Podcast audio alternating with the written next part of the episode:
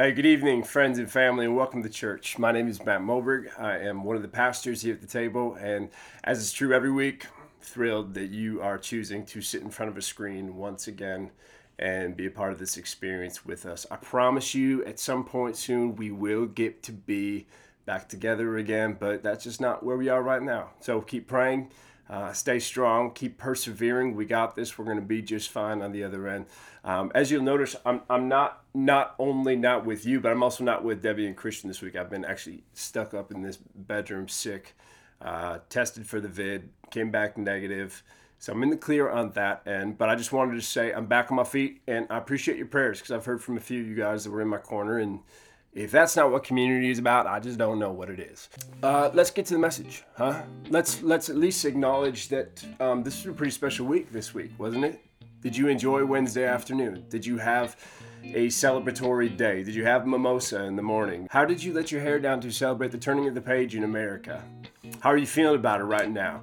Again, like we say every week, I would love for this to be a, a um, more of a dialogue. Obviously, this is pre-recorded, and so I can't respond to what you are saying, but y'all can talk to each other, and you can have some kind of community even in this this medium. For me, it was a special day. It was exciting getting to see Uncle Joe open up for Amanda Gorman in front of all of DC. What a special opportunity for him. But it was also like just, it felt good to feel good for a moment. We've had a lot of dark and contentious moments in the past four years, and so it felt like a breath of fresh air. Not the assurance that everything's going to shake out the way that we all want it to, not like liberty and justice was finally established in the land, because it wasn't. Um, but it felt like there was evidence of hope, and if that's not a, a um, a parallel to the gospel, if that's not the call of the gospel, is to embody and express and then experience hope and, and uh, a favorable disposition towards the future, then I don't know what it is. I do have a little bit of a problem though. I'm not trying to rain on anybody's inaugural parade here, but one of the things that has been fascinating for me has been hearing so many people celebrate what's new while simultaneously maintaining this call to return to what's normal. Have you heard that? Like there has both been this um, conversation ongoing, especially punctuated in this past week, where we're all now committed to linking arms and locking eyes and moving forward in our pursuit of, of justice and forward progress and, and, yet we keep saying we need to go backwards to get there. Let's get back to normal. Let's get back to the way things were, which is why I am grateful for people like Jemele Hill and why I think she's such an important voice because she sees these celebrations in the land. She sees that finally Trump is out, but she insists now that we start talking about how is it that he ever actually got in? Like, like if all we're trying to do is suppress the chaos around us, then we will be satisfied with the sickness just because some of the main symptoms are no longer on the surface, and that's not satisfactory at all. And this isn't just true on our collective level. Like, it's not just true that we as a people are trying to just eliminate the chaos and go back to the normal, even if the chaos was still there, just more civilized and wore ties and tucked in their shirts. It's also true on our individual level. We see it in our society, but we also see it in our own story there is this temptation in our lives to respond to the ruptures in our lives with some form of a return, some form of a going back. But what if the disruption on all of your old is meant to provide you with the discovery of something new? What if the moments that are wearing you down are actually here to raise you up?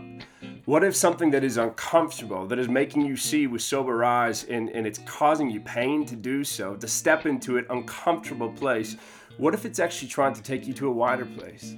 Like Dylan at the Newport Festival in 65 when he brings out the electric guitar. People were not ready for what he was trying to provide them with, but he was taking us all to a better place. What if God is using the disruptions and the ruptures in your life to do the exact same thing? How will you respond to the rupture near you today? That's kind of the theme I want to go with this afternoon, evening. Uh, and I want to do so by following where the lectionary is leading us, because there's a line or two in the text in Mark 1 16 through 20 that um, speaks to this.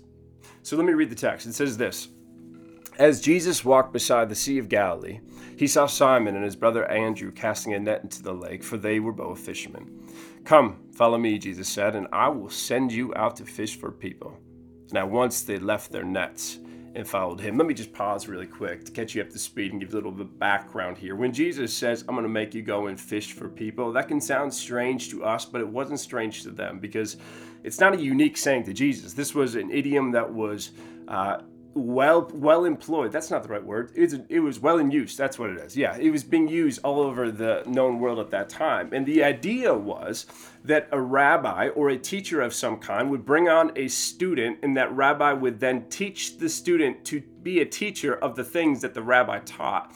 And when the student actually did that and lived into the fullest potential that the rabbi first saw in him or her, but mostly a, her, a him at this time, the student would then go out and cast out the teachings that he was taught by his teacher to teach, and in doing so, he would reel back in the minds of people, thus becoming a catcher of persons. You caught my mind. You dragged me into your ideology, the way that you see the world, the philosophy that you are in, are in paradigm that you are looking at the world through. Like uh, you're a fisher of men. You're a fisher of people.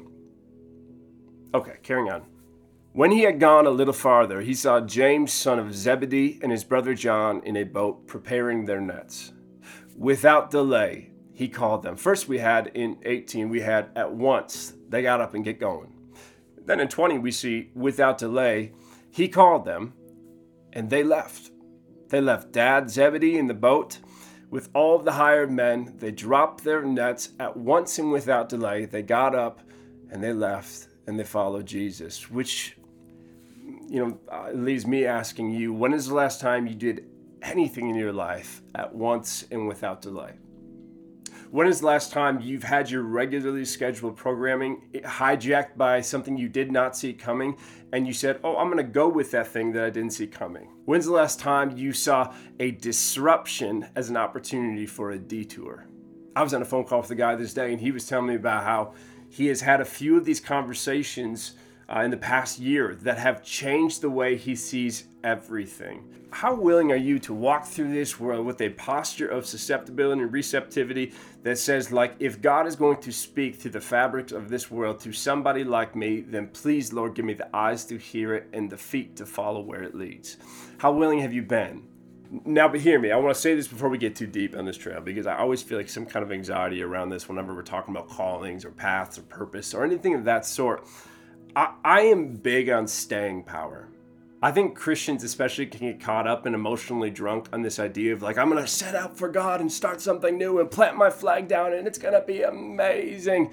And, and, that might be God's call in your life. And, and um, if it is, so be it. Bless you, love you get going. We believe in you. But more often than not, I have seen a lot of people who have set out and started something new all because they lack the fortitude to sustain and carry on with something old.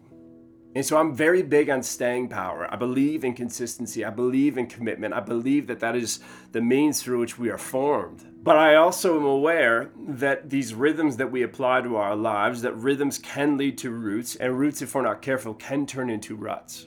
That our patterns of repetition can turn into places of stagnation. And so consider this, you know, it's the last Sunday of the first month. We're still in that first new year vibe, new you, new year, whatever that is.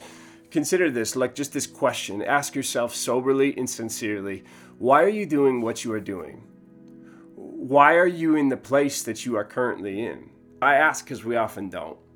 For most of us, myself included, life is so easily assumed and so rarely actually assessed. And so we never actually see why we are doing what we are doing. We're just moving from one thing to the next thing. And the next thing you know, you are waking up out of bed and you're 75 years old and you're still complaining about the way that life shook out for you, despite the fact that you did no shaking of life for you. You didn't change anything. Yes, you had disruptions, but you didn't find any detours inside of it.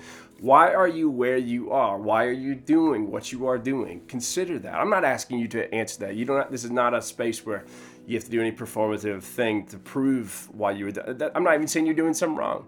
I'm just. I want to know. Do you know why you are doing? Do you know the why behind all of your whats?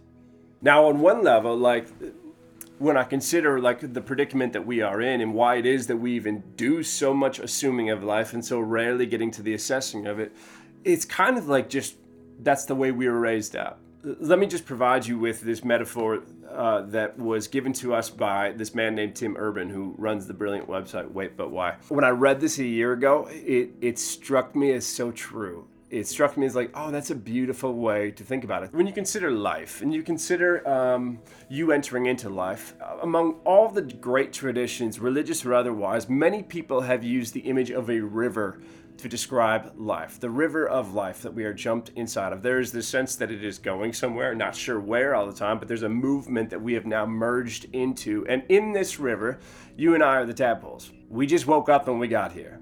There was no moment where we picked the river, we were just put in the river. We didn't opt in, we just dropped in.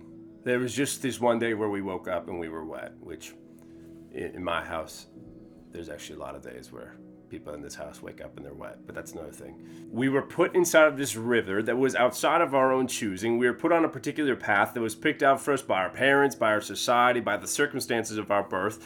In an effort in this moving river to get some sense of our bearings and grab some kind of stability, we take our cues from the people who have been in there a little bit longer than us. We learn from our parents and people of authority who are trying to catch us up to speed with how do you best swim in this river? How do you speak to other tadpoles? How to trust that this river is actually going somewhere and that we're not just aimlessly stumbling down a path. At this point in the river, nobody is looking at us small tadpoles and saying, like, what is your purpose for your life? Where are you going? How are you going to spend your days? Nah, they're saying, like, how are you going to prepare for the test tomorrow? How are you going to treat your brother next time? How are you going to eat before you go out and play? Whatever the thing might be. Like, that's what we're trying to get the ground rules of how to survive and do well in this river. And that happens through much of schooling until that day comes when eventually we leave the river and are put inside of a pond. That's where this whole thing has been heading the whole time. Now, I know that this isn't true for everyone in our community, but I do know it's true for majority of us in this community that that pond, for most people, has been called college. And in this pond, we learn new things. We learn that beer has its limits. We learn um, how far is too far. We learn how to best tiptoe the line. We find out what are the particular interests that somehow light us up, and why is it that some of the other things don't. We give ourselves to niches. Is it niches? We give ourselves to more particular paths. We start to even have a more concrete understanding of who we are and who we're not. And while all of this learning and expansion is happening, there are frogs in the pond alongside of us who keep pointing to the shore up ahead and saying, That's where the real world happens. That's where your life is finally going to start, which both fills us with dread and dreams at the same time. Like, what? But also, like, wow, okay. Like excitement, but also trepidation. And you carry that with you until that day comes when you are 22 and you are no longer allowed to be in the pond. You've been given a diploma that looks more like an eviction notice, and you're kicked out onto the shore and you're told, go out and make a life. Which we, I would, but I don't know that I know how to because for the past 22 years I've been a professional student and now I'm supposed to all of a sudden move into the role of a teacher. The preset path that I was put on this whole time is now the path that I was pushed off of and you want me to start my story now? You want me to make a life for myself now? That's anxiety inducing. Man, I remember feeling this especially when I was um, my parents when I graduated from college. My parents threw this family celebration of sorts uh, it was a party. That'd be a short way of just saying that. It was a party and in the middle of it the like the dread and the trepidation of like the now what and the unanswerable questions was kind of eating me alive to the point where i literally bounced out of my own graduation party found a dock by a lake somewhere and smoked five or six cigarettes. I was a hot mess of anxiety but you can kind of feel why. Because if you think about life in the river and then life in the pond that whole time let me put it in capitalistic terms that whole time i was an employee.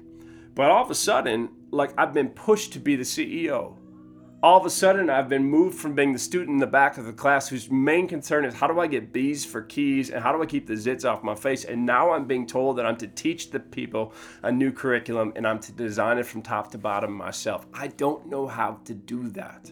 And so in the anxiety of that, in the in the confusion and upending of it all, I have to look around and find others that have already done that. Because I do not feel equipped to carve out my own path, I need to look at the paths that have already been carved and then do a copy and paste on that path, which ends up kind of being our story. We live our stories out on these paths that were already treaded by other people, which is good and bad, which is fine and also not. What's fascinating to me is if you read the accounts of people on their deathbed, by and large, there's often this experience where people are finally at the end and they're turning around and they're taking the totality of their story and there's some regrets. There's some regrets about not uh, living up to all that they are, leaving a lot of who they are on the sidelines suppressed instead of in the game in action. And some people can actually become aware of that even prior to any deathbed experience. I remember one particular morning, I was in a group when I was in my early 20s at this stage of getting kicked out of the pond. And in our group were other guys like like me, my age, but there was also other guys who were 50s, 60s. And on one particular morning, the guys my age, we were talking around the table about like, what do you want to do, man? What are you passionate about? What are you excited about? What do you feel like God is trying to pull you into? What is it about you that can bring some good into the world for us? Like, what do you want to do? What gives you joy? Where is the life for you? And as we were talking, I looked around the table, and two of, or three, but for sure two, of the older guys, they were getting emotional hearing this conversation, which then obviously led to us stop and ask, guys, what's what's going on? And when one of them spoke, he said, I'm hearing questions that you are asking that I never had the courage to ever ask. And the other guy said, Yeah, me too. For us, it was about you, you get a job, you buy the house, you meet the girl, you have the kids, you live, and you die. We didn't ask questions about like what makes you most alive, like what are you most passionate about, what what do you feel like God is pulling you into? And I really wish I would have there's something about turning around and looking at your life, be it on a deathbed or a coffee table, that can make all the other voices that are telling you who you need to be kind of drift away so you can finally hear your voice of who you actually are. And I think some of the pain of that, I think some of the reasons maybe why some of these guys were crying on that morning is because when we heard our authentic self speaking inside, we heard our authentic self weeping inside saying, Why didn't you let me come out? Why did you suppress me so that you could fit inside everything else? I get why we end up where we are. I get why we pick the path that others have put us on, that we've seen is the up and right into the success. But it reminds me of this quote from Kuznetsov, who describes life in Soviet times as this Go to school, attend a university, get a secure job, retire, and then die. No challenges, no surprises, no risk, no violence, no sex, it was difficult to become a loser, and it was impossible to become a winner. I think that God wants us to be winners. Why else would He say that we are more than conquerors? I think that God is calling us to leave these lives where we are cooking up other people's recipes and become chefs who are creating our own. Now, to be clear, just because we have a limited amount of energy, like there is a time and a space and a place to be a cook. I mean, look at me, you guys. I'm wearing a basic old t-shirt that you'll see on 10 other people today. I have black jeans on and a cap on my head. I am cooking right now. This is the recipe for how to dress that I've seen out in the public and I'm trying to apply it in my life and I have no problem with that because this is an area where I'm going to cook. I'm not trying to express myself through my wardrobe or my fashion. That's not important enough to me. And so I'm going to cook in certain areas of my life, but there are other areas that are more important where I need to put my chef hat on areas of, of how do I want to raise my kids? How do I want to love my life? How do I want to be faithful to Christ? How do I want to live beyond like my own needs and look out for my neighbors? Like, how do we want to do that? Those are important questions that it's not always as simple as cooking up somebody's recipe. You have to put on the chef hat instead. Jesus is offering the chef hat. Jesus is standing on the shore of the Sea of Galilee. He sees these boys in their boats, but they're cooking other people's recipes with all the other boats out there and says, Do you want to be a chef or do you want to stay in that boat your whole life? Do you want to leave the pond and come on through shore and live in the abundance that I have for you? Won't be easy. Might mean failure. For sure, it's going to break your heart, but you will be full. You will be free. You're going to be alive Otherwise, as the great Charles Bukowski once said, you'll experience a death before you die. And you are way too beautiful to go through that. The disciples, they hear Jesus' words and they see Jesus extending a chef hat on the shore, and they go right away at once and without delay because they recognize that the lives that we are truly born to live are often denied and delayed by the lives that we refuse to leave. This is why Jesus says, listen, if you want to find out who you are and what you're actually about, you got to let go of who you think you are and what you need to be about. You got to lose your life to find your life. You got to lay down your your roadmap and pick up something real instead. And so in the following, there is always a leaving. in the expansion, there is always an expiring. There is something that has to stop in order for something to start, and it's often a disruption that makes you see that for the first time. What are the disruptions in your life that are providing you with detours for your real life? I'm asking that here in church because that's what we should be asking one another in church. Friends, contrary to your experience of our church or other churches, this is not a place for a belief affirmation system. The church looks always the best when she's in an exodus when she's leaving the old for something that is new, when she's leaving unhealthiness for something that is healthy, when she's leaving disintegration for something that is more integrated, when she is uprooting and, and, and disrupting our regularly scheduled programming. Can we be that church? Because that is exactly where growth happens. It happens when we see something that we can't unsee, when we lose somebody that should have never been lost, when we meet somebody that we never thought we would meet when we have these experiences that go outside of the bounds of our expectations, we have a choice. We can either walk back to the boats with dad and fish for the night, or we can walk into something new with Christ and find our real lives. Jesus knew the power of a disruptive story. Jesus knew that he, he, unless he turned over the tables, both literally but also metaphorically, we would all be stagnant and standing still. This is why he tells us to celebrate the prodigal son, to speak to the woman at the well, to don't press pause to go and bury your dead, to not let your parents dictate your path. This is why he says, Follow me. I'm going to make you more than you ever dreamed was possible. Friends, I cringe at the idea of this being a YOLO sermon. You only live once, for those of you. Um, we're not familiar with that vernacular. I cringe at this being a YOLO sermon. I'm not trying to give you a pep talk to let the real you come through, but I kind of am too, because I feel like the gospel, again, is not this invitation to who you could someday be. It is the announcement of who you are right now, and we are all waiting for you to enter fully into what you already are, to own your story and not be owned by your story. I believe in you, God believes in you. Believe in you too. I love that line from uh, that Chance and Bieber song I'm gonna butcher it now, but it's something like, "I know that we believe in, I know that we believe in us. I know that we believe in God and that God believes in us. Yeah, God believes in you." I've I've dropped this quote far too many times, but it's too important for me to not say it once again. One of the biggest tragedies in our lives is not that we aim too high and miss, but that we aim too small and hit it every single time. Jesus is standing on the shores of your life saying, Get up out of that boat and come into something better because you are far too big to live so small. And I will walk with you. I will teach you. I will train you. Take on my yoke, for it is light and easy, and it's going to bring out the best in you for the best of us. Can I get an amen? I love you guys. We'll see you soon. Hey, thanks for that message, Matt. Jesus said, Follow me. And that's what we do at the table, part of our mission statement is practicing the ways of Jesus, and we do that by following Jesus. And like Matt said, we can be sure that that will be disruptive to our lives. But that disruption, it makes for a very full and beautiful life. It makes for a life that matters. And as we link arms at the table, as we aspire to practice the ways of Jesus, part of the way we do that is we meet every week, we gather every week, even if it's virtually. And part of that practice is in sharing in communion. And so as we do that tonight, we remind ourselves that we are followers of Jesus, that we listen when he calls, even when it disrupts our lives. The night before Jesus died, he sat at a table with his disciples he took bread and he broke it, and he said, This is my body broken for you. And when you eat this, remember me. And he took the cup, and after pouring wine into the cup, he said, This is my blood shed for you.